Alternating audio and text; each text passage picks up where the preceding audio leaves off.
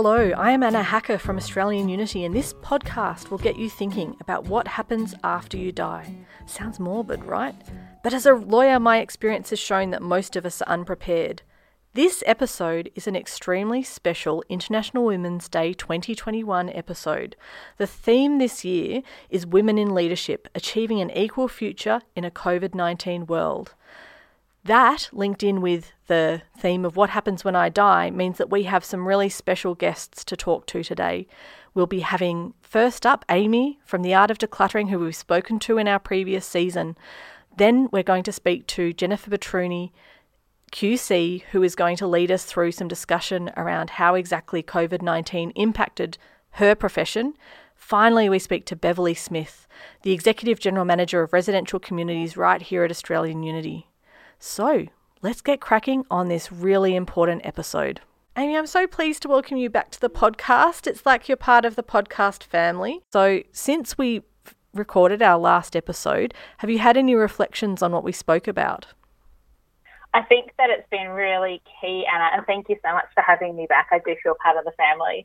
I think what has happened over the last 12 months with a real shifting of how we live and work and the relationship between those two things, I think the relationship with um, where we live has also changed in terms of lots of clients that we've worked with are making a bit of a rural or a regional move.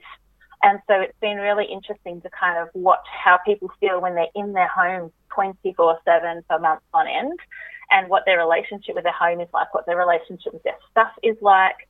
Um, and we've seen a real increase in business as people decide that, you know what, we've had enough, we're ready to change the way that we live. I can only imagine that you have had people even more grateful for what you do as in, in your role. That's a very lovely sentiment. I think that what what we've experienced is the clients that have us in feel more of an urgency, I guess, to complete their project and more of an urgency for the changes that they need. They're prepared to make more sacrifice in their decluttering than they perhaps were 12 months ago. And then we've also got the duplicity of people trying to live, work, study, parent, school, work out, everything in spaces. And so all of a sudden, a three bedroom house is now a three bedroom house, two kids study areas, two adult, uh, adult study areas, and we're also doing online meetings, and so we care what's in the background, and we're getting an insight more than we ever have into what our colleagues' homes look like. And you know, it's hard to have that cut off at the end of the day when you live now where you work. That if you're just working at the dining room table and that never gets packed up, you are constantly at work, or at least it feels like that for a lot of people. Mm, and I think that when we reflect on the ways that people have worked at home, women appear to have disproportionately taken on that burden of the um, the increased workload, especially when it comes to remote learning. I mean, I always talk about, and I try not to use the word unlucky, but my mm-hmm. partner and I certainly, I think, share the load when it came to remote learning. But I always I, I work part time, so I've always probably felt like I had to do more cleaning and I had to I have to do things um, more around the house when everyone is at home, that certainly shifted, I think, the way and potentially gave a, a greater disadvantage to women. And so, did you feel oh. that people were even, they had that mental load impact because they were so stressed about just never, we didn't even get out, did we, here in Victoria? We were out loud out oh, for an oh, hour a day. Months. Yeah. Stressful. Day. Hmm. And I think what you're saying is really true, Anna, that it's actually the mental load that as women we often carry. And I will say that we often carry it by choice. I think sometimes we bat away the um, the advances from a partner who says, "Hey, I'm prepared to help. I'm prepared to work with you on this." And sometimes as women, we're a little bit like, "You know what? It'd just be quicker for me to do it myself." And so we don't enable the people that we live with to support us. And I think that is slowly changing. I think that COVID has brought, like, probably just shone a spotlight on the role that women play in the home. And so during remote learning, it was that mental load of who has to be in what subject when, who needs to be logged on, who needs quiet, who needs the family computer. And a lot of that was held in women's heads. We found it particularly obvious for our clients with disabilities. Mm. And we work a lot in the disability sector and my heart just broke for the extra burden that these families carried when they didn't have their usual supports around them. So their physios or their OTs or their psychs instead of being able to go out and have those services, they were managing all of that in the home as well. And so I think when you look at not just women, but women of small children, women of school age children, women of children with disabilities, that just disproportionately explodes for the load that they carry. And as, as, well, I guess we think to the International Women's Day theme this year, which is that achieving an equal future. Um, sort of, mm. I, I feel like it more, it's post COVID. So has the focus on the home and on the the role that women have played historically, that light has been shone on um, what mm. we do um, and, and the disproportionate work that is being done, is that going to mean that there's more equality in the future? Um, obviously, I'm not asking you to answer this for all women, but in your role, given you um, yeah. are that professional organizer who comes in and you see this as a, I'm, I'm sure a lot of the times a predominantly mm. women's role. Is that something though that I think that you think in the future is going to change? Is going to be become a more equal load? I actually, this is purely anecdotal based on the clients that I've been seeing in the last 12 months. I actually think COVID has put us back a little bit mm. because what I've seen in my clients' homes is now the, so let's just say that a, a heterosexual couple, we're going two kids, husband and wife.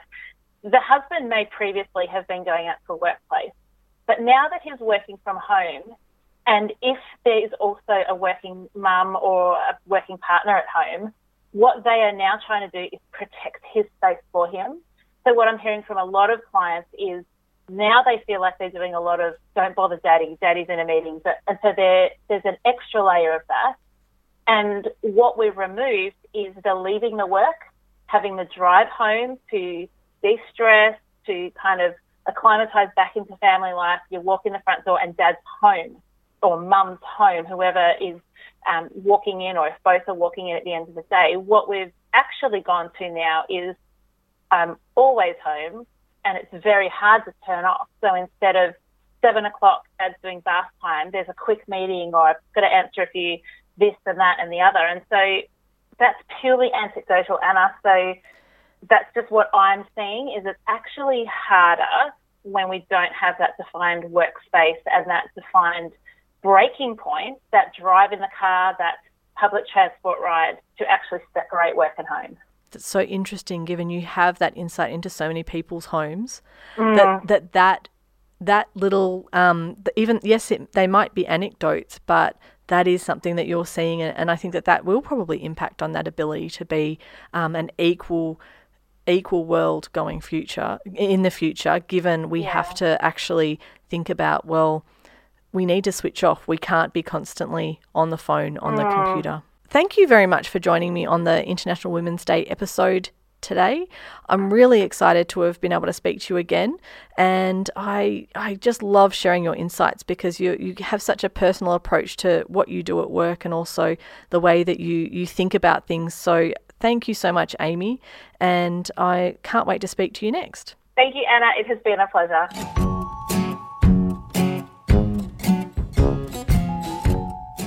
So now we're going to take a slight turn away from organising your home and your home office to organising the legal profession. And my next guest, who is a Queen's Counsel and is a member of the Order of Australia, is here to talk about the way in which women lead, particularly women barristers, when it comes to changing the way we work in a post COVID 19 world. Thank you, Jennifer. Thank you, Anna. It's lovely to be here. Um, Australian unity has been very close to my heart for decades, so it's, it's really a pr- privilege to be here. Thank you. The episode we're talk- we have today to talk about is International Women's Day 2021. We have a theme for um, for IWD 21, which is Women in Leadership Achieving an Equal Future in a COVID 19 World. Uh, of course, we didn't know it was going to be seven months when it started. I, th- I, can't remember how, I think we were told a couple of weeks the first time, and we were just sort of strung along. And I think that people might well have reacted differently at the beginning if they'd known it was seven months to come. So far as the law is concerned, the first thing that happened, of course, is the courts shut down. And it, it took a while before some of them came back in a virtual capacity, but some of them did not come back at all. And barristers, of course, are different to solicitors because barristers, on the whole, are those legal representatives who stand up in court. That's their job. They go to court every day to represent their clients. And so many barristers found themselves without an income at all. And um, it impacted women barristers in particular because, of course, then they were trying to work from home, and many of them were also having to homeschool. So, not only to deal with young children at home while you're trying to be virtually in court, but also supposed to somehow be educating them at the same time that you're supposed to be working. Um, it was a big issue about childcare. Uh, barristers were not classified as essential workers, and so they could not get childcare, even if they were supposed to be running court cases. So, all up, it was a very, very difficult time for barris- some barristers.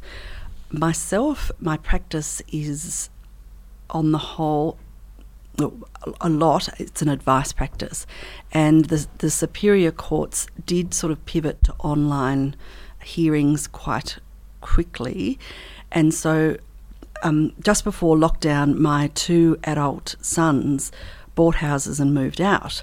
So not only did I not have little toddlers running around, I had their empty rooms to use as um, home offices, etc. Oh, so it, it, actually turned out quite well for me. But that that's not that was not the experience of most uh, women barristers. Mm. And I, am not a, I'm not a woman barrister, but I am a, a woman um, legal practitioner, and I had um, a number of mediations that were conducted virtually. I um, did have to have um, my two young children, seven and nine, remote learning, um, often in the same room as as, as I am. And um, I know for listeners, you, you can't see me do this, but I had I had a, a, signal that I'd give to them if they really could not speak, and I think they could tell it was a, a finger up in the air. They knew they could not speak. It meant that I was I was really um, deeply yep. involved in a conversation that I could not be interrupted from. But I also found, on the whole, with the more informal conversations I had with people, or even when it was just a client, that in most cases people were actually quite okay with children being and dogs. there and, and dogs. When we think about uh, the the future of what that working life is going to look like, I, I am sure that the the courts are, are eager to get back to face to face. Do you think that there are things that may be our new normal? Yeah, look, I I think it got to a stage where you know the thought of yet another Zoom conference was just too much, and I think that many people found that they were having back-to-back Zooms, and and no release whatsoever. For my own part, um, I think I worked harder during COVID than I ever had in my life, um, but COVID tended to, in in that sense, tended to bring the world closer. So it didn't matter whether you uh, were able to attend a meeting by going to the country or going interstate or in, indeed internationally, people could just converge online. And, you know, there were a number of meetings that, that would just never have happened because of COVID. Uh, so far as the courts are concerned, I think there will be a re- real rethinking of how things need to be done. You know, pre-COVID, I would spend you know half my life going to Sydney or Perth or wherever for, for hearings, and uh, you know I ran a Supreme Court hearing a couple of weeks ago, and it worked seamlessly. Uh, uh my junior was not with me; he was. I was in Hawthorn, he was in Beaumaris. Uh, but we were emailing each other furiously. Um, the solicitors were in the city, I think, or they might have even been in their homes.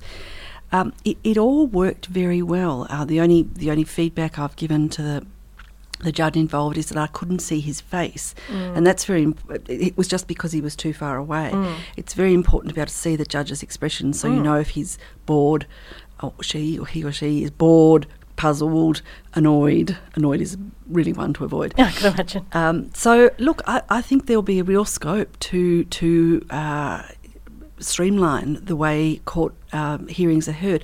Of course, I, I, work in the in the commercial sphere. The criminal sphere is very different. Um, they, that is probably, on the whole, not appropriate to run hearings online. And as I understand it, the courts, the Supreme Court now is working on the the rule of thumb that commercial cases are all being heard virtually and criminal they need all the courts to, to clear the mm. backlog of the criminal cases and the criminal cases do need to be done um, in, in person because in, in a lot of cases those uh, that that relates to people who are actually potentially being held um, you know awaiting that trial and obviously the the they need to have um, that day in court earlier than let's say something that look, as much as is important for the, the people that are a part of it, obviously that freedom is, pretty critical. So I know in, in our area where, where, similarly I, I work in the equitable um, jurisdiction and we're looking at maybe trials in two years. So we've had some that um, might be listed for 2022 um, 20, probably almost verging on 23, maybe at this point, um, because of the backlog of the criminal cases that have to be um, worked through. So it, it, certainly has changed things in that area. If we think about women um, in particular, and particularly on this International Women's Day, I think that what I've seen is an ability to have a better work life balance, which is something that the legal profession probably has always struggled a little bit with. Do you think that has helped us have that sort of leap forward with having a bit of a better balance? It's, it's very ironic that one of the di- most difficult things of COVID was being at home, homeschooling, and having to look after the small children the irony is that that is also a good thing coming out of COVID. Um, so the whole working from home thing, which was a bit of a, oh, you're not really working, you're just watching midday television, that has all turned on its head. Um, and I think people are finding that uh, workers are very productive at home. And if childcare can be organised, it, it, it's, it's a, it is a, a wonderful thing. You, you, know, for my own part, I, I it means that I don't have to do the commute, you know, mm. an hour or so in the car each way. Uh, and unfortunately for me, that just means I'm, i work more. Uh, but you don't you don't do other things in that, that no, those couple of no, hours. No, no, no. But but look, I think I think there's real potential for for it to be better for women um, because they don't they can cut out the commute. I know I'm the convener of the Women Barristers Association, and we we have decided to continue to offer our meetings, our committee meetings, via Zoom, simply because uh, it's convenient for people. If, if they are working from home that day, they can just Zoom in. One of the women on the last committee meeting yesterday, she said, Well, I'm actually in Mansfield. Now, I had no idea that she was there. She was just in a room. So it, it was fabulous. If, if, we had the in person meeting, she wouldn't have been able to come. So mm. I think there are some good things that have come out of COVID. Mm. Mm. I think as well that, I mean, I have a, a team member who um, had really desperately wanted to have a different role within the business just as a secondment and it was difficult because they were based in Perth. Now, um, pre COVID, I feel like that was seen as a barrier to working within a business and, and maybe not because I mean we have national national businesses but it was a little bit more difficult because of the nature of the work now remote working it, it, it doesn't really matter where anyone is. Um, you can be in the same room, you can be in um, in Mansfield. It, it, doesn't matter. And so I think that in that way as well, it has allowed people who might say, "Oh, I've got school drop off." I mean, I'm thinking of myself. I've got school drop off. Kids finish at this time. They have all these after school activities. Well, now I just go and I no one knows that I'm working at the YMCA while my kids are doing gymnastics. I'm still responding to emails, I'm dealing with client calls, and obviously confidentially and making sure that no one can hear what I'm talking about. But it, it's really allowed us to be so much more flexible without apology. I feel like I did work from home quite a bit previously, but I always apologized for. I'm so sorry I'm not in front of my computer. I'm so sorry I'm not in the office. I'm so sorry this, this, and and I don't think that we need to apologize anymore, which I think is a really important part of of that new new way of working the flip side of that is that it's too easy to work from home. So I've just had to force myself to go back into chambers, to back into work, because I have a beautiful setup at home now, and I it, all those rooms. It, it's all working seamlessly. But I've forced myself to start going back into work, not full time, but a couple of days a week, to be with my tribe. And I, have I've had younger women barristers say to me, "Oh, you know, I don't want to pay rent. I'll just work from home." And I've said to them, "Think about that because you need to be be with your people. You, you, it might sound like a good idea now, but you know, in six months' time, you might well be very lonely." And I think it's very important to, to remain connected with your work colleagues. And I think it's probably the same in, in Australian Unity. Um, people don't have to be in here all the time, but I think it is very important to maintain your friendships and your, your work connections. Absolutely. And I think that being, yes, being in the same. Um, in the same chat online is one thing, and that's great for maintaining a, a relationship. It's hard to build new relationships online.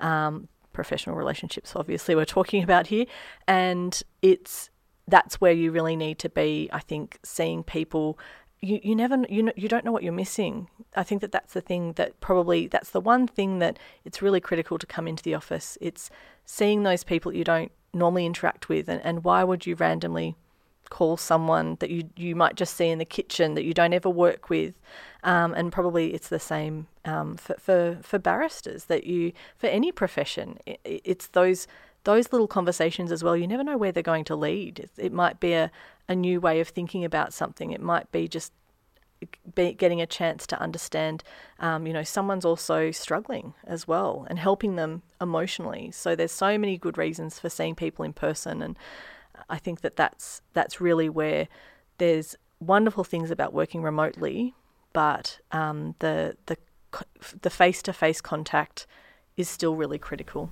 Yeah, and, and look, I think at the moment people are finding it a great novel thing to have a you know a professional dinner. Last night I was at my tax discussion group, would you believe? Mm-hmm. And we all had a dinner together, and it was a huge turnout. I think it's because people were were just so excited to, to be there.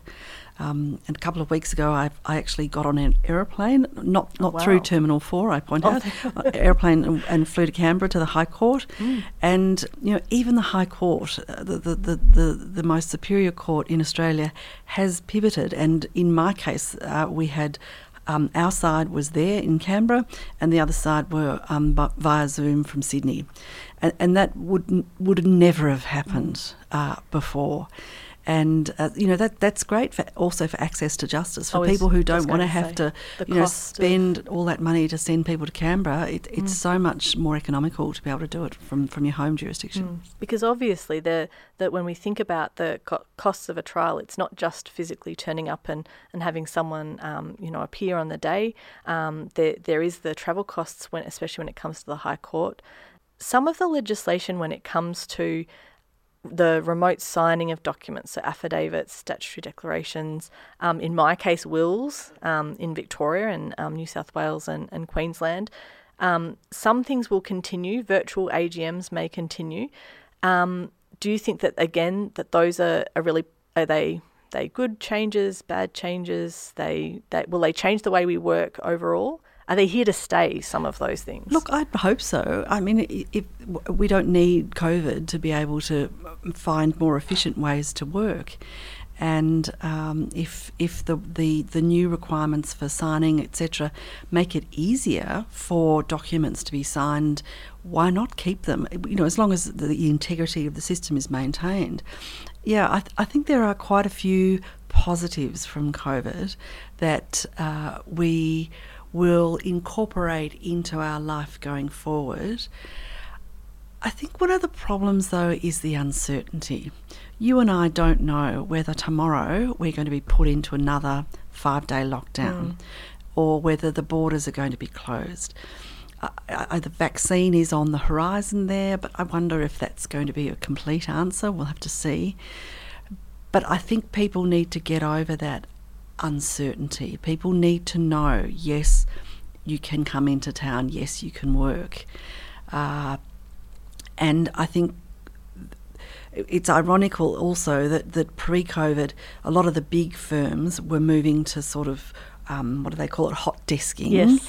And we, now we, we do hot desk. Uh, yes. Well, now that's so difficult with yeah. COVID, with with all, to have all your staff in there. I think there's going to have to be some logistics rethought about how all that plays out. Mm. Thank you for joining me again. Oh, thank you, Anna. Let's go. Thank you. And finally, my guest is Beverly Smith, the Executive General Manager of Residential Communities right here at Australian Unity. Bev is a leader in this area of advocating for vulnerable people and those people at the later stages of their life. And on this International Women's Day, being able to be a leader in this area is so critical to making sure that as a society as a whole, we're able to really move forward in this post COVID world. Thank you, Bev, for joining me. Thanks, Anna. And um, look, I, I, think all of us would say that you know it's a sector that's gone through a lot of change over the last decade, but certainly the last 12 months have been quite extraordinary. And you know, I think there's lots that we've learned about ourselves, about our teams, um, and lots of uh, insights that we'll take forward. I could imagine, and I guess today on this International Women's Day, where we're looking at women in leadership achieving an equal future in COVID 19 world when we think about the impact that that's had on the aged care and retirement community sector, is that something that you can see from the real life experiences that your your staff and, and also the residents have had that can you already see what some of that future might hold? Look, the the future is is shaping up a lot, and I, you know what I would say is that this is a sector um, which employs predominantly women um, mm. at all mm. levels um, in in the hierarchy as well as being a sector that supports women because it's generally women who live longer um, and who some of our most frail and acute uh, customers are. So I, I, think particularly pertinent for International Women's Day. It's also, I think, the last 12 months been a time that has particularly impacted women in, in our teams and uh, families and customers because of the strains that COVID put on us, you know, with long periods where um, visitation was quite restricted. The, the stress and concerns about you know the broader impact on our communities with employment, schools, um, learning from home, those sorts of things. Um, I think that has taken a particular toll on women. Um, but from my perspective, I think what is encouraging is looking forward and, and continue to ensure that the very humanity of people is respected uh, as they age. So how we're making sure that every person's day is as they would want it, living their best day, um, being uh, given options uh, around what they might do that gives them um, purpose, and making sure that people feel that there is, is value in their later years. And and that's really so critical when we're dealing with people that maybe aren't feeling um, their their own ability to control their lives. And, and I think that that's why having the right people working in this sector as well is so critical um, because it is people who are so vulnerable. So I'm sure that um, not only for the for the residents, for the for the customers, but also for the staff, um, being able to see the the real life impact on everyone's life is um, is something that I think brings people to this sector to work, but also um, can can give a lot of joy to to employees within this area too. And I'm sure that in your role, that's something that when um, you see the impact on people's lives in such a positive way, then that can be really positive for yourself.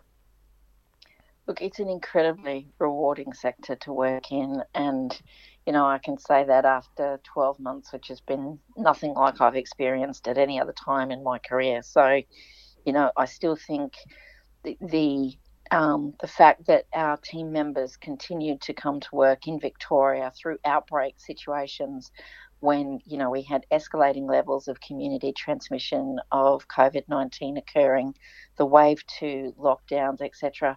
It shows that our people are so deeply committed to the care of those customers and residents and care for each other. Mm. You, you know, when you spend time in an aged care home, you get to see how those team members actually become part of the family, um, caring for that individual. And I think it, you know there isn't there isn't a person who um, not touched by how important that is, and also what a privilege that is. Um, it's a very special time to work with the, the families and, and their loved ones to make sure those remaining years are very special.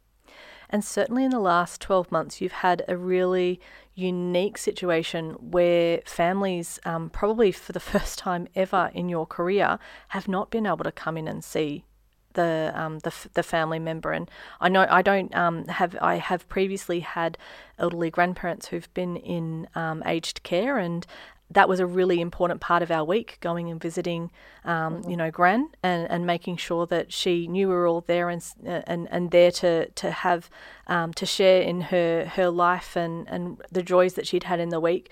But given we had families that really were restricted um, for safety, for the safety of um, people living within the communities, it, is that something that um, you you've seen the staff being able to assist the the residents with with getting through, getting through the toughness of not being able to see families, and and we know as well from the um, Australian Unity um, wellbeing index that was has been done in partnership with Deakin University that it was actually retirees, so people I guess in the the sector that you work that reported the least amount of positives from the pandemic. So I can talk about how great it is that I don't have to go into the office every day and I save on my commute, but that's not the feeling that potentially the people in this area, uh, this age group, are looking at. Is that something that was then a different aspect of having to deal with a pandemic to other other areas?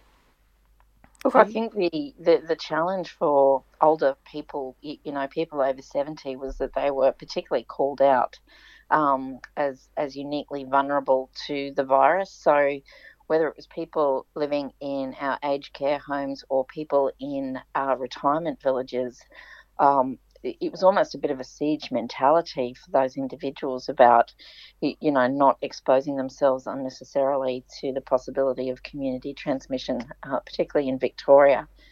I think what we saw was just such a, a positive rallying um, of our team members around that. And I recall quite early um, in wave one of the outbreak, when it started to become apparent that aged care homes were going to be quite vulnerable to this, and and we had just gone into the lockdown, and so the the home um, schooling had started, and we were like, oh my goodness, like what what's this going to mean? Because now a number of our team members also have children, you, you know, they're going to need to stay home to care for their children, homeschooling, they won't, uh, won't be able to come to work. What does that all look like? And we sent out a, a, an SMS asking for people to give us an indication about their ability to continue to come to work, you know, fill their shifts, etc. And the response rate was extraordinary, mm. not only in terms of the number of people saying, Yes, I'm there. Um, and by the way, if you need me to do extra shifts, I'm okay to do that. Mm.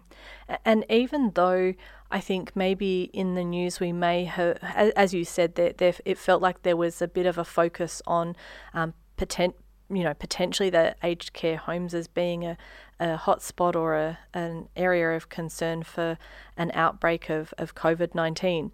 Um, I would imagine that instead, the experience in retirement communities is now that there's an influx of people wanting to come in because they want to be supported and have that that um, secure accommodation around them. Um, is that is that the experience? Yes, it is. It's something that um, I think COVID has made everyone reflect on their fundamental values, what's important to you, the relationships that are important to you. And so we, we are seeing uh, even more people choosing to make that decision to right size to a retirement village where they can be with like minded people, they're in a secure environment, um, there, there's good um, levels of information flowing. You know, we made sure through all of the lockdowns that we were communicating every few days with with customers and, and residents around, it, you know, updates coming through. So people felt that they were being um, well informed, that they could make great decisions. Um, and if, if, people do have health concerns, they know that that, that support is right on hand um, if they need some extra supports. Yeah, absolutely. And look, I, um, from my own experience, when I've been talking with my parents about, you know, right sizing, and I love that um, that concept because I think that um, the way we've thought of it before is um, a, a, downsize, which um, is fine, but right sizing actually really focuses on why you're doing it, and you're right sizing because this is this is the right stage of your life to be coming into a supported accommodation um, setting. And, and talking with my parents, um, I did actually investigate one of um, one of the Australian Unity um, communities. So I, I know how much people um, are looking to the the more supported accommodation models because if you had to go through anything like this again, you want to be with people who are really there to support you and and you can feel part of a community. And um, I really think that you just must have one of the most um, rewarding roles out there, given what you do, and to be a leader of such an amazing um, group of people. You know, I've worked in this sector for about 10 years, but the last 12 months have just been so extraordinary to work with a team where the focus was so clear um, it was an incredibly intense time, but that clarity of purpose, why we were there uh, around protecting people's health and well-being, keeping everyone safe, um, it, it, was just um, so compelling. And what we saw was was just the best in people. And that's not to say it wasn't emotional and people were exhausted, but that that sense of um, being in it together, that sense of not wanting to let your, your mate down, um, whether that was you know a colleague in your team or someone working in a home.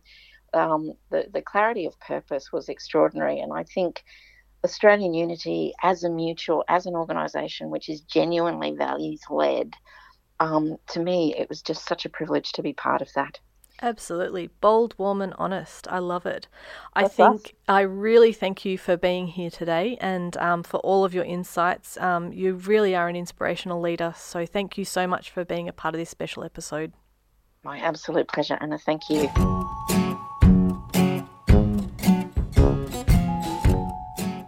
Thank you so much to my guests for your extremely generous giving of time and the thoughts that you shared today. It really is a gift, I think, to the listeners and the ability to get honest reflections from leaders in who, who really are at the top of their field has been a real treat for me, and I hope for all of you listening at home as well on this International Women's Day 2021, when we consider women in leadership achieving an equal future in a COVID 19 world, what better way to celebrate than listen to people such as the guests that I've had on today? If you have any other questions, please send them through to whwid at australianunity.com.au. I'm really looking forward to sharing all of those ideas with you in season two of What Happens When I Die.